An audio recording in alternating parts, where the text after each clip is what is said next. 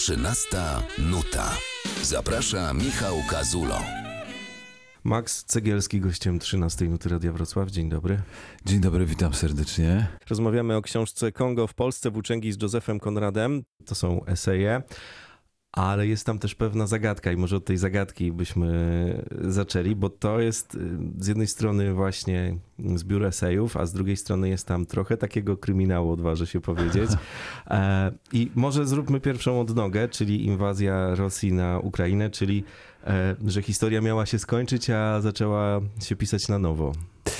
Y, Tak, tak. No to jest y, książka, mm, tak jak powiedziałeś, to są eseje, ale to są eseje chodzone, powiedziałbym.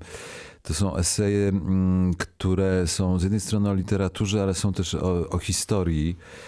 E, Moi rodzice byli historykami, są nadal e, e, e, historykami. Ja się wychowałem w zasadzie, wiesz, w bibliotekach uniwersyteckich. To jest taka zmora, mm, e, zmora dzieci, e, pracowników uniwersytetu, że jak rodzice nie mają co z nimi zrobić, to zabierają je, wiesz, do e, wi- wielkich starożytnych sal wypełnionych jakimiś starodrukami Zapachami. zapachami starych książek, dokładnie, i czasami profesorami, którzy są nawet równie zakurzeni jak te książki. Mm, I myślę, że po rodzicach mi zostało takie przekonanie, że historia się nigdy nie kończy.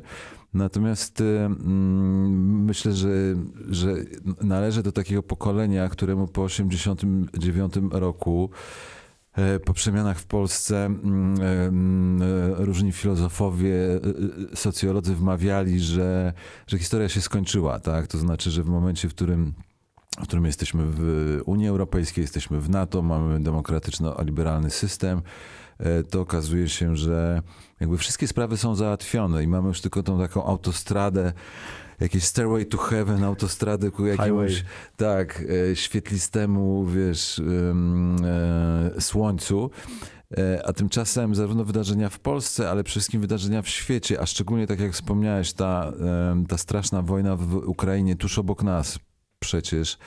E, Może dla was z, Wrocławia odrobinę dalej, e, dla nas z Warszawy odrobinę bliżej, ale tak naprawdę przecież tuż obok, m, że ta wojna przypomniała o tym, że to, co myśleliśmy, że się skończyło, czyli że mamy jakiś system totalitarny w Rosji, który po prostu nagle wysyła e, swoją armię mm, i, i, i jakby te wszystkie historie, o których mi opowiadała babcia, o których, których ja się jeszcze, jestem też z tego pokolenia, które wychowało się w PRL-u, więc Akademii ku czci, historyczne, wspominanie partyzantów, cztery pancerni i pies, jakby cały ten świat, Hans Kloss.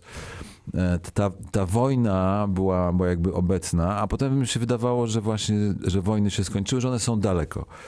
Em, Więc rzeczywiście in, e, inwazja w Ukrainie, no, od której niedługo miną dwa lata, to był taki moment, kiedy ja pomyślałem, że różne rzeczy, które miałem w głowie, różne wędrówki e, po Polsce i lektury Konrada, że to nabiera jakiegoś zupełnie nowego sensu, e, że to. mm, e, Że, że w pewnym sensie to się staje istotne, staje się istotne to jądro ciemności, no, o którym za chwilę być może. E, I też poczułem, że, ym, że, w stos- że w naszych polskich relacjach z Ukrainą, z Ukraińcami, e, że chociaż na ten temat powstało mnóstwo książek, to że te relacje nadal są jakoś niedoopowiedziane, tak? I, i, I wtedy różne wątki mi się połączyły i już tak usiadłem do pisania i pisałem. To jest też o takim gaworzeniu, które jest międzypokoleniowe, bo ja pamiętam i, i nadal jestem tego świadkiem bardzo często, jak się rozmawia z dziadkami. Zazwyczaj to są dziadkowie, ale nie chciałbym generalizować, że to są cały czas wałkowane jakieś schematy historyczne. No tak, tak, bo kolejnym y, taką, taką sytuacją rodzinną, którą ja opisuję w książce i to rzeczywiście jest y, ten wątek, y, no może nie kryminalny, ale rozplątywania ta- tajemnicy y, y, rodzinnej. To jest ta sytuacja, kiedy moja babcia, już nieżyjąca, mm, e, właśnie ciągle opowiadała to samo w zasadzie. Um, czyli mamy właśnie takie trochę martyrologiczne historie, którymi nas e, rodziny często przy jakichś okazjach, mhm. e, ślub kuzyna, chrzciny e, dziecka, coś tam, coś tam. Takie legendy trochę. Tak, i, i, ciągle się powtarza jakieś tam rzeczy. W wypadku mojej babci te rzeczy były też nieoczywiste, ponieważ ona głównie opowiadała e, o swoim ojcu, czyli moim pradziadku, który był e, z pochodzenia Niemcem, był niemieckojęzyczny, nazywał się Franz Zicha. No ale to była taka historia, którą ona w kółko opowiadała i się wydawało, no tak, ten Cegielski taki, ja, Maksymilian taki dziwny, bo ten pradziadek, jakiś taki Niemiec, w ogóle co on robił w Polsce, on wydobywał Europę. E, ale ona o tym mówiła w kółko. Natomiast e, kiedyś przy obiedzie rodzinnym moja partnerka, moja żona, już wprowadzona do rodziny, ale wciąż nowa i taka z takim świeżym spojrzeniem, znudzona tymi opowieściami e, babci, e, zapytała, no dobrze, ale mm, a jak to było z Żydami w Gorlicach, czyli właśnie w miejscowości, gdzie w Beskidzie, gdzie moja babcia się wychowywała, gdzie pradziadek wydobywał ropę. I tutaj nagle nastąpiła taka, taki festen, taka rodzinna konsternacja, powiedziałbym. To znaczy babcia się jakoś tak strasznie dziwnie zachowała i ucięła kompletnie ten wątek. A potem zmarła, więc mi się nie, nie, nie udało do końca z nią o tym porozmawiać. Natomiast no... Y, niezależnie od tego, czy ja piszę eseje, powieści czy reportaże, no to na pewno mam taki zmysł historyczno-podejrzliwy i jeżeli tak, z jednej strony słyszę o pradziadku Niemcu, a z drugiej strony jest jakiś wątek żydowski ewidentnie chowany pod stół, e, no to w tym momencie się oczywiście budzi moje, moja jakaś tam ciekawość. I Intuicja też pewnie. Trochę. Trochę, no, intuicja. No trzeba co, ją mieć, żeby gdzieś tam nacisnąć na odpowiedni guzik. Y, to prawda, y, to prawda. Natomiast też ten wątek rodzinny, który ja opisuję w esejach, y, był dla mnie bardzo trudny tak naprawdę. Ta książka jest myślę, że jedną z najpoważniejszych moich, też w tym sensie, że na poziomie emocjonalnym no jest takim dłubaniem w ranach, w traumach rodzinnych, no, które nie są specjalnie przyjemne. A to można rozpatrywać jako taką formę terapii, to co zrobiłeś? Wiesz ja myślę, że tak. To znaczy, ja z powodu różnych moich życiowych przygód i zawirowań miałem różne bliskie kontakty E, z psychoterapią i e, co prawda, i jestem z jednej strony z takiego pokolenia, które się jeszcze nie terapeutyzowało. Teraz pokolenie powiedzmy moich dzieci, po takie pokolenie, nie wiem, od 15 do 40 roku życia, ono się terapeutyzuje już na, na co dzień i dla nich to jest oczywiste. Dla mojego pokolenia to nie było takie jeszcze oczywiste. Tak? Ja się zbliżam do 50, więc e, to nie było takie oczywiste, że że należy sobie pomóc y, w różnych sprawach, które mamy w głowie.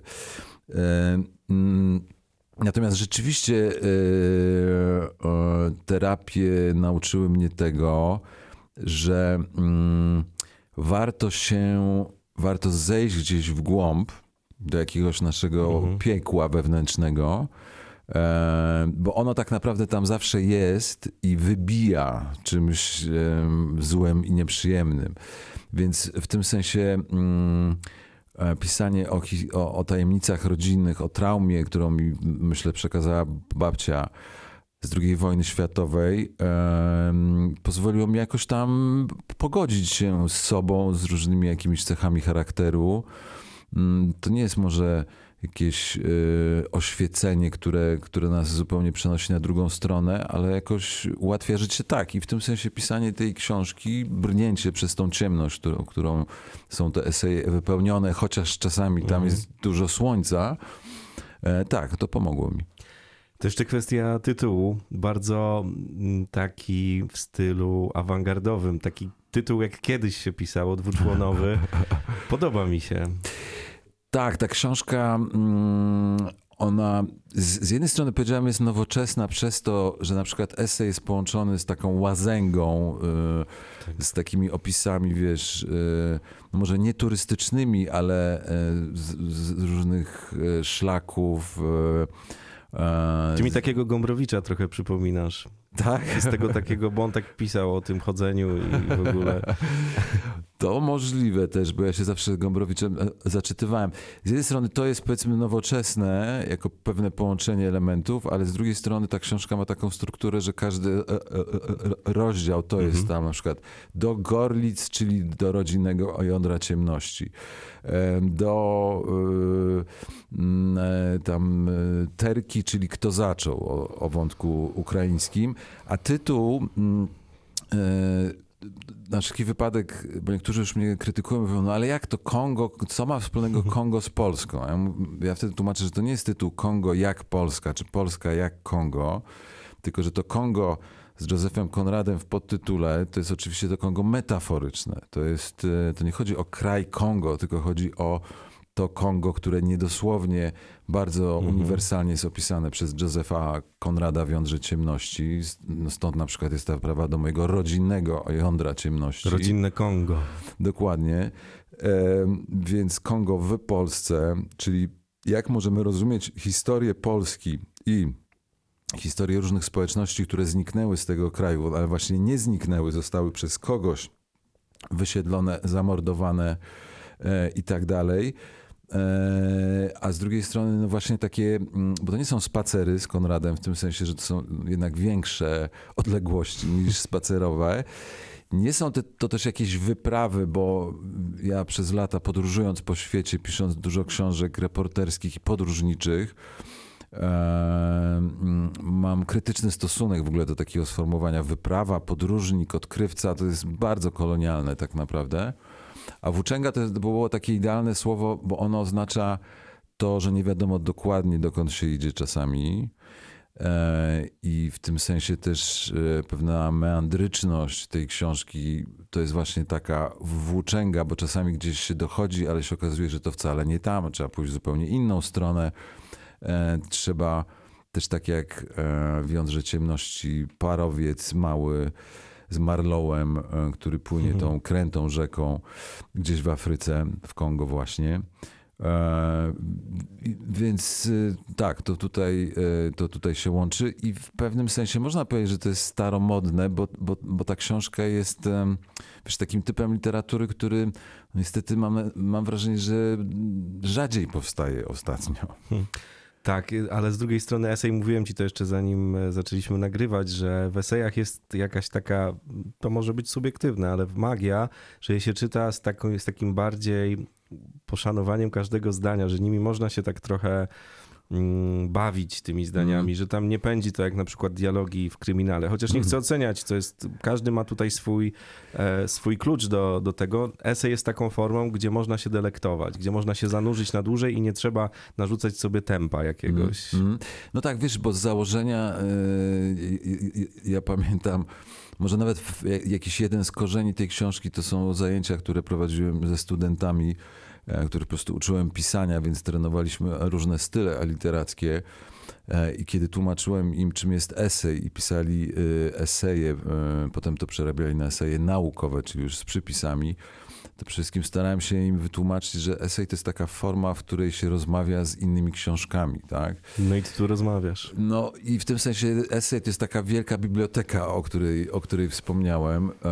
Mm, I może samo to rzeczywiście że trochę, e, wiesz, ta książka ma dosyć długą bibliografię na końcu, bo ja, bo ja nie chcę jednak obciążać czytelników w trakcie. Natomiast ja cytuję mnóstwo książek e, i, i to jest trochę jak bycie w takiej wielkiej bibliotece, ale też bycie z różnymi autorami e, i dialogowanie z nimi. I w tym sensie może to ma taką atmosferę mm, klasyczną, powiedziałbym, no bo może czytelnik wtedy trochę tak jakby siedział i przysłuchiwał się rozmowie różnych autorów w jakiejś wielkiej bibliotece. E, tylko, że no właśnie, to jest jednak przełamywane. Mi się wydaje, że rytm tej książki się bierze z tego, że mamy te lektury, a potem mamy jakieś chodzenie. Tak. Mamy śnieg w Bieszczadach, mamy słońce na plaży w karwieńskich mhm. błotach, e, gdzie meno, menonici osuszyli te tereny. Um, um, ale ja też bardzo często chodzę z książkami rzeczywiście. Znaczy, tak jak teraz przyjechałem do Wrocławia, mój plecak jest w większości wypełniony książkami, a nie ubraniami.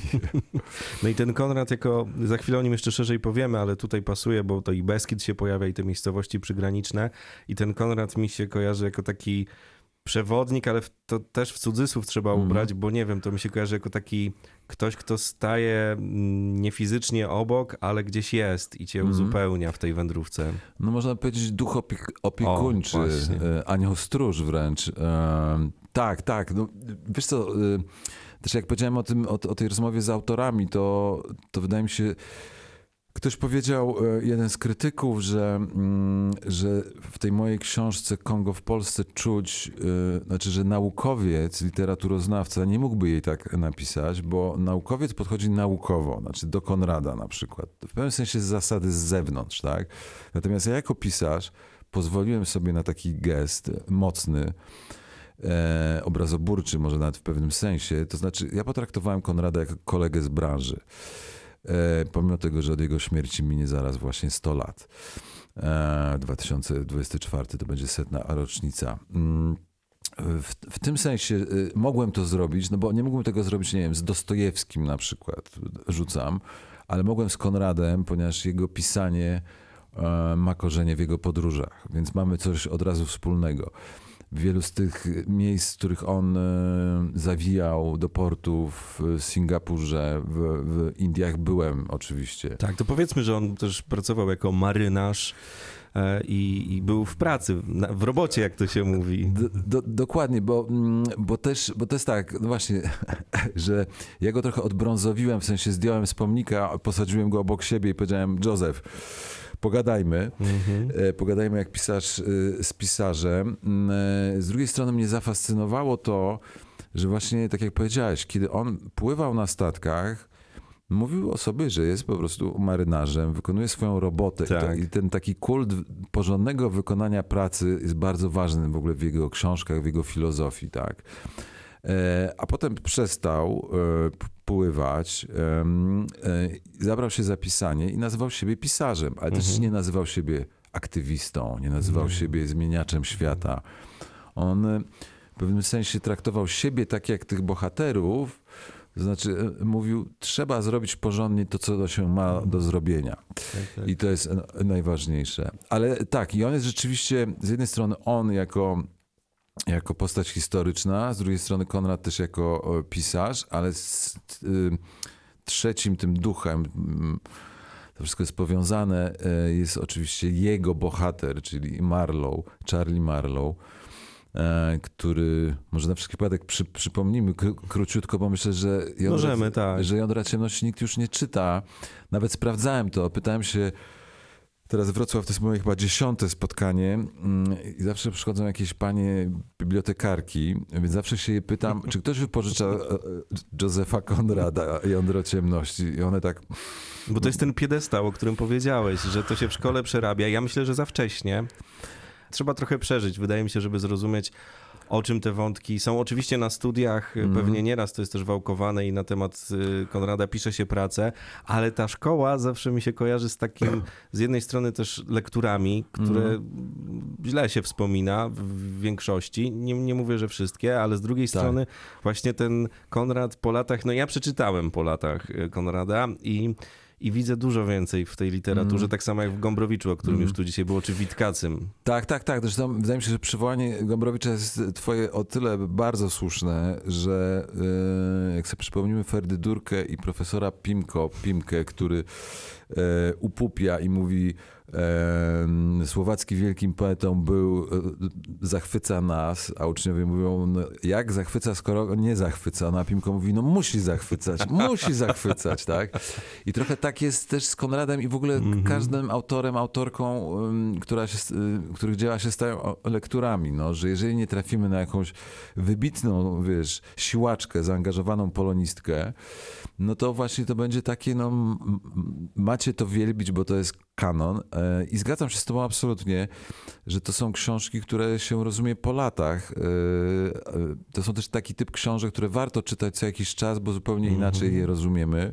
Ale Marlow, powiedzmy. No, jego... no właśnie, więc przypomnijmy w, w telegraficznym skrócie. Opowieść jest ujęta w taką ramę, że są mężczyźni stateczni na pokładzie statku, czekają na przypływ. I Marlow zaczyna opowiadać im hi- historię mm, po to, żeby wypełnić czas. I opowiada im o tym, e, jak szukał pracy. Mm, Właśnie i znowu to jest takie nieromantyczne. On po prostu szukał pracy. Konrad też ciągle szukał pracy. E, W związku z tym przypomniał sobie o tym, że są Belgowie i ich kompania handlowa operująca w Afryce. Załatwił sobie tę pracę. To jest też taki nie, fragment tak naprawdę moim zdaniem bardzo współczesny. On musi pogadać z ciotką, żeby mu załatwiła robotę po znajomości. E, I wydaje mi się, że, ta, że, ta, że to pływanie na parowcu w Afryce to będzie realizacja marzeń, wielkich marzeń z dzieciństwa e, o odkrywaniu i tak dalej. W tej Afryce widzi, że mm, cała ta struktura kolonialna, ten handel kością słoniową, ci biali w tej Afryce, że, to, że to jest jakieś piekło w zasadzie. Słyszy o kurcu, po którego mają popłynąć, który był, był jakimś takim słynnym agentem kompanii handlowej, który pozyskiwał najwięcej kłów, ale nagle przestają od, od niego przychodzić informacje. No i, i, i, i, i, i, i okazuje się, że Kurz jest kimś takim, kto w pewnym sensie przeszedł na ciemną stronę mocy.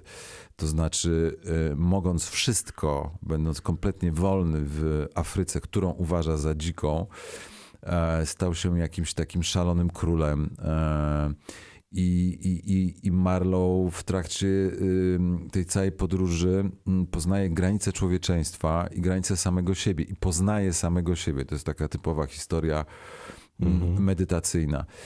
I ja powiedziałem na przykład Belgowie, a Konrad nie pisze wprost Belgowie. Zrobił z tego uni- uniwersalną przypowieść. Jak pomyślimy o tym, że jakiś amerykański reżyser, Francis Ford Coppola, wybitny reżyser, ale powiedzmy sobie szczerze, to nie są intelektualiści, że on też zobaczył, że w tym tekście jest coś uniwersalnego i nakręcił film Czas Apokalipsy, no to właśnie dlatego, że, że, że to nie jest historia tylko o tym momencie historycznym i, i tylko o Kongo, tylko to jest historia, która może się wydarzyć wszędzie. E, Uniwersalna. i zawsze, dokładnie.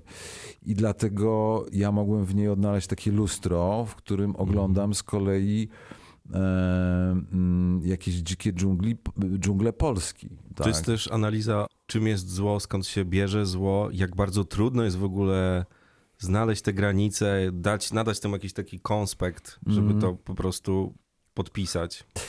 Wiesz co, no, z, z, znowu to się łączy z tym, od czego zaczęliśmy, bo mm, e, e, jak wojska sowieckie z tą pełnoskalową inwazją, bo trzeba pamiętać jednak o tym, że, Mhm. że na wschodzie one były cały czas przecież, na wschodzie Ukrainy, e, kiedy one weszły i kiedy zaczęliśmy czytać o, o, o tych straszliwych zbrodniach e, w Buczy, Izumiu i tak dalej, ale też o, z jednej strony o mordowaniu ludzi, ale też na przykład o tym słynnym e, kradzeniu pralek na przykład, czy jakiegoś innego, innego sprzętu, e, no to w tym momencie się, mm, się okazuje, że e, e, człowiek, niezależnie od tego, czy to jest wiek XIX, XX czy XXI, to jeżeli mu się na to pozwoli, jeżeli właśnie da mu się taką opiekę systemu, bo to u Konrada tym systemem jest to ta kompania Mhm. handlowa, a tutaj w wypadku Ukrainy to tym systemem jest po prostu armia rosyjska, państwo rosyjskie. Jeżeli mu się da przyzwolenie e, na właśnie podbijanie barbarzyńców, bo też to, co było bardzo istotne, kiedy że mm, okazało się, że Rosjanie traktują Ukrainę tak, jak Belgowie traktowali Kongo, tak? To znaczy, że to jest, że w tym jest rasizm, w tym jest kolonializm e, e, właśnie, e, że Rosjanie nigdy nie traktowali do końca Ukraińców jako pełnoprawnych e, członków na przykład Związku Radzieckiego. Poczucie wyższości. Dokładnie, dokładnie, takie bardzo mocne hierarchizowanie. Więc kiedy ten żołnierz zostaje wysłany, żeby tych gorszych właśnie podbijać, e, czyli ma tą, wiesz, taką zasłonę, taki manifest, hasło, usprawiedliwienie właśnie w postaci wojny, czy jakiejś misji cywilizacyjnej, która się okazuje, że jej celem jest tak naprawdę jakiś rodzaj biznesu, prawda? To znaczy, że mm, w wypadku Ukrainy chodzi na, przykład o jej zasoby, a, a konkretnie na, na miejscu można ukraść pralkę, lodówkę, telewizor i tak dalej. Więc, że, że, że też całe to myślenie hierarchiczne o, o rasach i kulturach tak naprawdę służy tylko i wyłącznie do tego, żeby, e, żeby tych e, gorszych w cudzysłowie okraść po prostu, tak, żeby, żeby im zabrać i, i zabić ich. Um, I to jest bardzo konradowskie. To jest dokładnie to, co opisuje Konrad w Jądrze Ciemności. Tak? I też to, to hasło, to jądro ciemności dla mnie się stało taką metaforą. Na przykład teraz y, jestem absolutnie pewien, że, że mamy z jednej strony nadal jądro ciemności w Ukrainie, ale mamy też nowe jądro ciemności, które tliło się tam, ono cały czas tam buchało, ale mhm. wybuchło do końca. Mówię oczywiście o, o sytuacji w strefie gazy gdzie te wątki e, kulturowo-rasowe są bardzo silne przecież. I oczywiście wiadomo, że, e, że, że, że Hamas to terroryści i dokonali potwornej zbrodni atakując kibuce na terenie Izraela, ale to, co robi armia e, izraelska na terenie Gazy pod pretekstem odnajdywania tuneli, komórek Hamasu, doprowadzająca do śmierci tysięcy cywili, dzieci, kobiet, no to to jest jakieś już jądro ciemności absolutnie e, rozszalałe, tak? ale które, mm, które jest przerażające. Ale myślę, że też odnosząc się do tego, co mówiliśmy na początku o pewnej to nie chodzi o to, że historia się powtarza, bo jeżeli powiem, że historia się powtarza, to byłoby tylko to, że wobec tego kolejni zbrodniarze tylko kopiują tych poprzednich, mhm. Więc może są trochę, nie są tacy źli, bo dostali jakiś, nie wiem, zły przykład, czy są kopiami. Więc to nie chodzi o to, że historia się powtarza, tylko że człowiek, ludzkość w swoim jądrze, w swoim sercu właśnie, niezależnie od tego, czy ma sztuczną inteligencję, czy nie ma, czy, wiesz, czy używa telefonów komórkowych, czy, yy, yy, czy tam-tamów, żeby przekazać wiadomości, tak naprawdę zawsze ma w sobie ten y, negatywny pierwiastek, który w danych okolicznościach, przy pomocy różnych haseł, to co też się stało w Niemczech oczywiście nazistowskich, można jakby uruchomić ten, mm. to zło. Tak? No właśnie, to jest bardzo ciekawy wniosek też e, z twojej książki i z Konrada, bo to się łączy, że nie wiemy, co by było i nie wiemy, co się zdarzy, gdy w nas się ten pierwiastek obudzi. Nie wiemy, jakbyśmy w tej danej sytuacji zareagowali. No dokładnie. Y, wiesz, no jeden z najsłynniejszych bohaterów Konrada, już z innej książki, jest oczywiście Lord Jim, no, który, który jest postacią tragiczną, e, też dlatego, że e, chciał być dobry i wspaniały, chciał być męski, chciał być sprawiedliwy, ale w sytuacji próby e, się okazuje, że, że nie przechodzi tej próby. E, więc e, każdy z nas, e, każdy z nas nie wie do końca, jacy jesteśmy, dopóki nie przyjdzie ten moment próby. No i jeszcze to, co cię łączy trochę, myślę sobie, w tym przygotowywaniu się, mm, to, że mam na myśli teraz ten esej, tę mm. nową książkę i te poprzednie reportaże też, które wydawałeś, że ty się bardzo mocno do tego przygotowujesz, że nawet jak w te reportaże się czytało i one miały jakąś formę, to tam nie wchodziłeś tak właśnie jako taki podróżnik, mm. tylko ty wiedziałeś i tu też wiesz, y, co z czym i dlaczego. Mm. Ta, że ten background, tak mówiąc, ogólnie jest bardzo duży.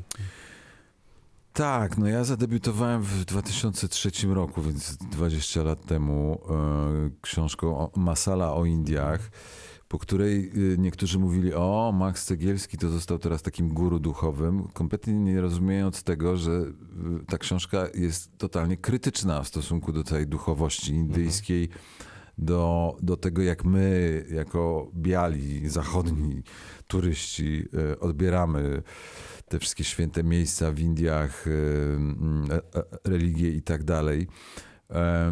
I wszystkie moje książki, niezależnie właśnie czy były reportażami, e, czy były powieściami, Mhm. tak jak e, poprzednia książka, nazywam się Czogori, czy jeszcze wcześniejsza powieść Prince Polonia, one są zawsze bardzo krytyczne w stosunku do, do podróży.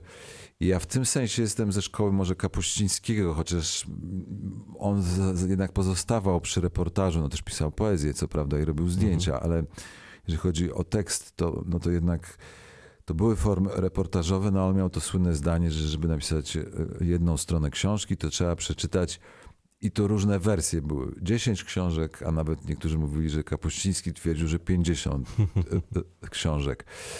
Z jednej strony to jest bardzo trudne pisać o jakichś krajach, jak przeczytamy za dużo, e, bo to nam trochę odbiera możliwość jakiegoś takiego świeżego spojrzenia i absorpcji. No ale z drugiej strony, ja uważam, że podróże nie kształcą w tym sensie, że my zawsze przyjeżdżamy z jakimś stereotypem, jakimś obrazem. O Indiach myślimy, że duchowość, o Afryce myślimy, że, że, e, że bieda, o Meksyku myślimy, że niebezpieczny, bo kartele i tak dalej.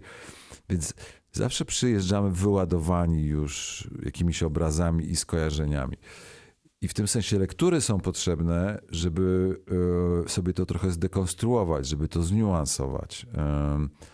Więc niezależnie od tego, y, czy, czy u mnie to jest esej, powieść, czy reportaż, to ja bardzo dużo czytam, bo staram się zrozumieć.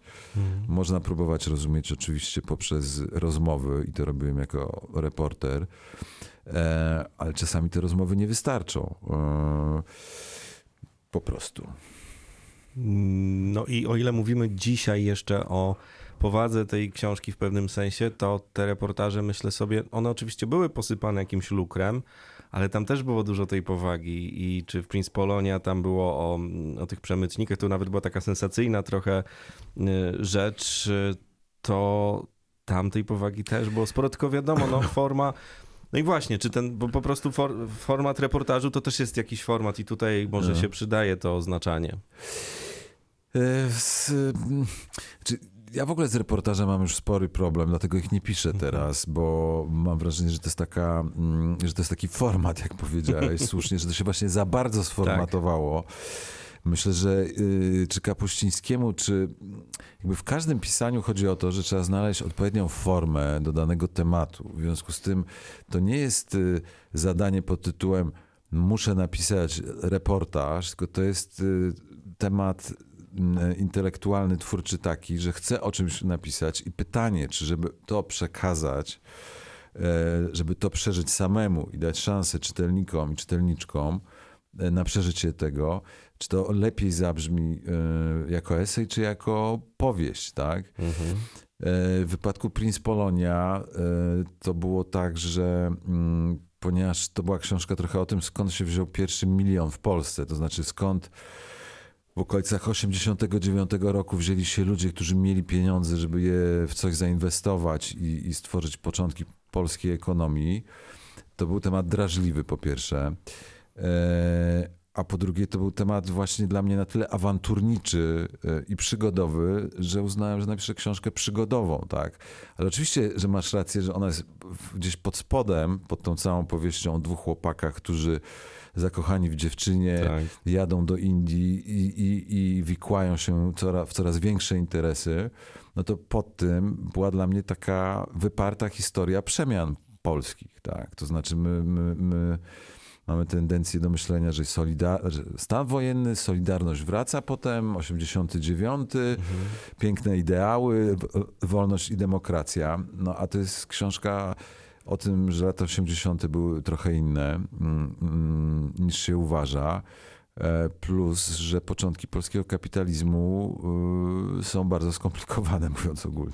To ja mam jeszcze taką myśl, bo widzisz, nie da się w tej rozmowie nie robić tych odnóg do tego, co mówisz, że z punktu widzenia właśnie dzisiaj badacza historii, a trochę zaczęliśmy od tego rozmowę, skąd u ciebie Tak. się ta historia wzięła, trudno jest y, rzucać takie jednoznaczne światło na to, co się kiedyś działo. Mhm. Dzisiaj mamy zupełnie inny dostęp do tego wszystkiego i, i osadzać teraz tamte czasy to nie jest taka łatwa sprawa. Mhm.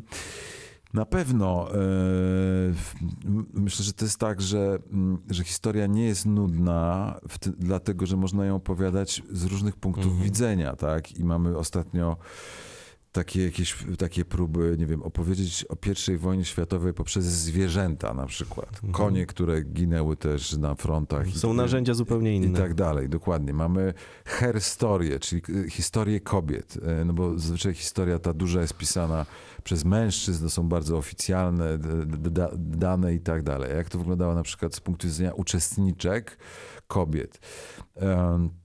I e, niektórzy mają taką obawę, że te perspektywy no to są już tak inne, że nie da się nic y, jakby wypośrodkować z tego. Natomiast nie wiem, na przykład ostatnio się ukazała książka Magdy Szcześniak, wybitnej socjolożki, pod tytułem Poruszeni i podtytuł jest Rzecz o emocjach i awansie społecznym w PRL-u. I ten tytuł Poruszeni jest, jest świetny, bo to jest o tym, że ktoś może być poruszony w sensie właśnie emocjonalnie poruszony, ale też o poruszeniu w sensie o zmianach, o przenoszeniu się między klasami społecznymi. Em, I to jest taka książka, która mm, opowiada na podstawie reportaży, e, relacji, tekstów prasowych, e, jakichś wspomnień o ogromnym zjawisku e, awansu klasowego w Polsce po wojnie, e, w okresie socjalizmu. E, I, i, jak teraz widzimy, że jedną z najpopularniejszych książek tego roku, która się świetnie sprzedaje, jest jakby gorąco dyskutowana, to jest książka Chłopki o, o, o chłopskich korzeniach, ale właśnie o kobietach chłopkach, prawda? I jak to działa w ogóle na, myślę, że nie tylko na kobiety, ale i na mężczyzn, no to widzimy, jaka to jest Tak, tak. ważna sprawa w ogóle. Ale wróćmy jeszcze Mhm. na chwilę, jeśli możemy, do twojej e, książki, bo tam jest też e, Piotr Cegielski, któremu ona jest poświęcona i chciałbym zapytać, dlaczego. E, Piotr Ce- Cegielski, mój stryj, świętej pamięci, który, który zmarł niestety wkrótce po mojej ba- babci, czyli Mhm. po matce swojej, który mm, e, mm, był dziennikarzem, trochę tak jak ja. E, był też marszandem sztuki, którą ja też się bardzo interesuję. Mówię o sztukach wizualnych. E, Ale też był trochę historykiem, jak mój ojciec, e, jak jego brat. E, I e, mój stryj napisał bardzo ciekawą książkę e, właśnie o, o Galicji, o wydobywaniu nafty, czyli o tej historii pradziadka. A mm, przed śmiercią właśnie zajął się tymi ukrytymi tajemnicami rodzinnymi. Mm, Więc też e, ja nie musiałem jakiś wyważać drzwi, bo one w pewnym sensie były otwarte. To znaczy on nie opublikował tego, ale bardzo dużo, e, bardzo Czyli zrobił ci research, można Zrobił powiedzieć. mi w dużej mierze research, aczkolwiek on dotyczył głównie mojej rodziny od strony, od strony babci, Mhm. od strony prababci w Krakowie. Natomiast nigdy tego nie połączył, nie zdążył e, z tym, co się działo w samych Gorlicach. Więc ja wykorzystując to, co on już e, napisał, dodałem do tego mm, materiały dotyczące społeczności żydowskiej w Gorlicach. To miasto miało praktycznie 50% mieszkańców Żydów. I to z jednej strony byli bardzo zamożni Żydzi, z którymi na przykład mój pradziadek robił interesy.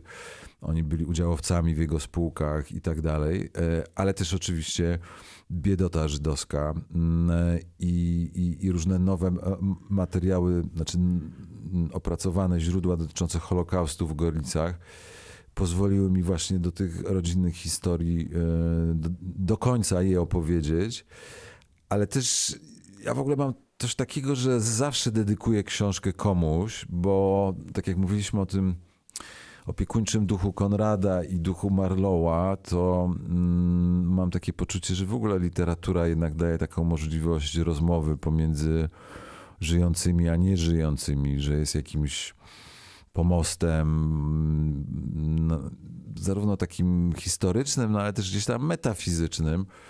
E, I, i- tutaj jakby oddanie hołdu mojemu stryjowi było dla mnie ważne. No to skoro mówisz o Holokauście, to też on na ciebie spada i do, dojrzewasz do pewnych spraw związanych z Holokaustem, z Auschwitz. No tak, bo, bo to jest taki, mm, to jest kluczowy rozdział tej książki. E, To jest e, wyprawa do Auschwitz i, i, i- i to, jest on, to jest w ogóle cała historia Holokaustu, z którą ja rzeczywiście miałem tak, że przez długi czas wydawało mi się, że ja w ogóle się nie muszę tym zajmować, że są autorzy, autorki, którzy się na tym świetnie znają. Mamy Muzeum Polin, mamy mm, e, ludzi, którzy naprawdę piszą o tym i historycznie, i literacko, i tak dalej. Ale e, no właśnie te, his, te wspomnienia babci, czy raczej właśnie to, czego ona nie wspomniała wprost, e, trochę mnie zmusiło do wyprawy e, w ten mrok. I, i trochę pomyślałem, że to jest jednak tak, że, mm, że jednak moim tchórzostwem jakimś było nie zajmowanie się tym. Ale też mm, ja trochę usprawiedliwiam siebie, ale też usprawiedliwiam, myślę, wiele innych osób przy okazji. To znaczy, to nie jest tak, że każdy ma obowiązek zajmowania się e, zagładą Żydów w Polsce w trakcie II wojny światowej. To znaczy, jak widzę moje dzieci, to, to, to, się cieszę, że jakby ich przywilejem jest życie w świecie, w którym oni no, nie muszą o tym rozmyślać codziennie. I bardzo dobrze, tak? Ale z drugiej strony ja jako, jako pisarz, jako, jako człowiek, e, mm, no nie mogę udawać, że różne rzeczy, rzeczy się nie, zauważy, nie wydarzyły. I to nie chodzi nawet o jakąś taką dyskusję, e, czy mamy pośród Polaków więcej sprawiedliwych, czy więcej niesprawiedliwych. Mhm. To jest dla mnie trochę drugorzędne, bo mi, bo mi też nie chodzi o ocenianie nikogo. Tak. Dlatego jest ważne to, co powiedzieliśmy, że każdy z nas tak naprawdę, yy, znaczy wiesz, gdyby teraz była wojna i gdybym ja czy ty mógł albo e, żydowską rodzinę ukryć tu, tu w studio, albo powiedzieć o niej gestapo, to nie wiemy, czy byśmy powiedzieli, czy nie powiedzieli. Tak jak mówiliśmy parę minut no temu. No właśnie, tak, tak. Więc jakby celem mojej książki nie było to, żeby kogoś oskarżyć, tylko raczej o to, że, że, żeby się z tym poziomem, mm, z tą głębią przemocy, zbrodni się, się zmierzyć. No i warto się też zmierzyć, myślę, z całą książką i spróbować swoich sił dać sobie na to czas i przyzwolenie. Czas, tak, ja myślę, że takie długie zimowe wieczory na Kongo w Polsce. Max Cegielski, bardzo Ci dziękuję. Dziękuję. Więcej wywiadów z gwiazdami na Spotify. Kazul z gwiazdami. Subskrybuj kanał i słuchaj gdzie chcesz i kiedy chcesz.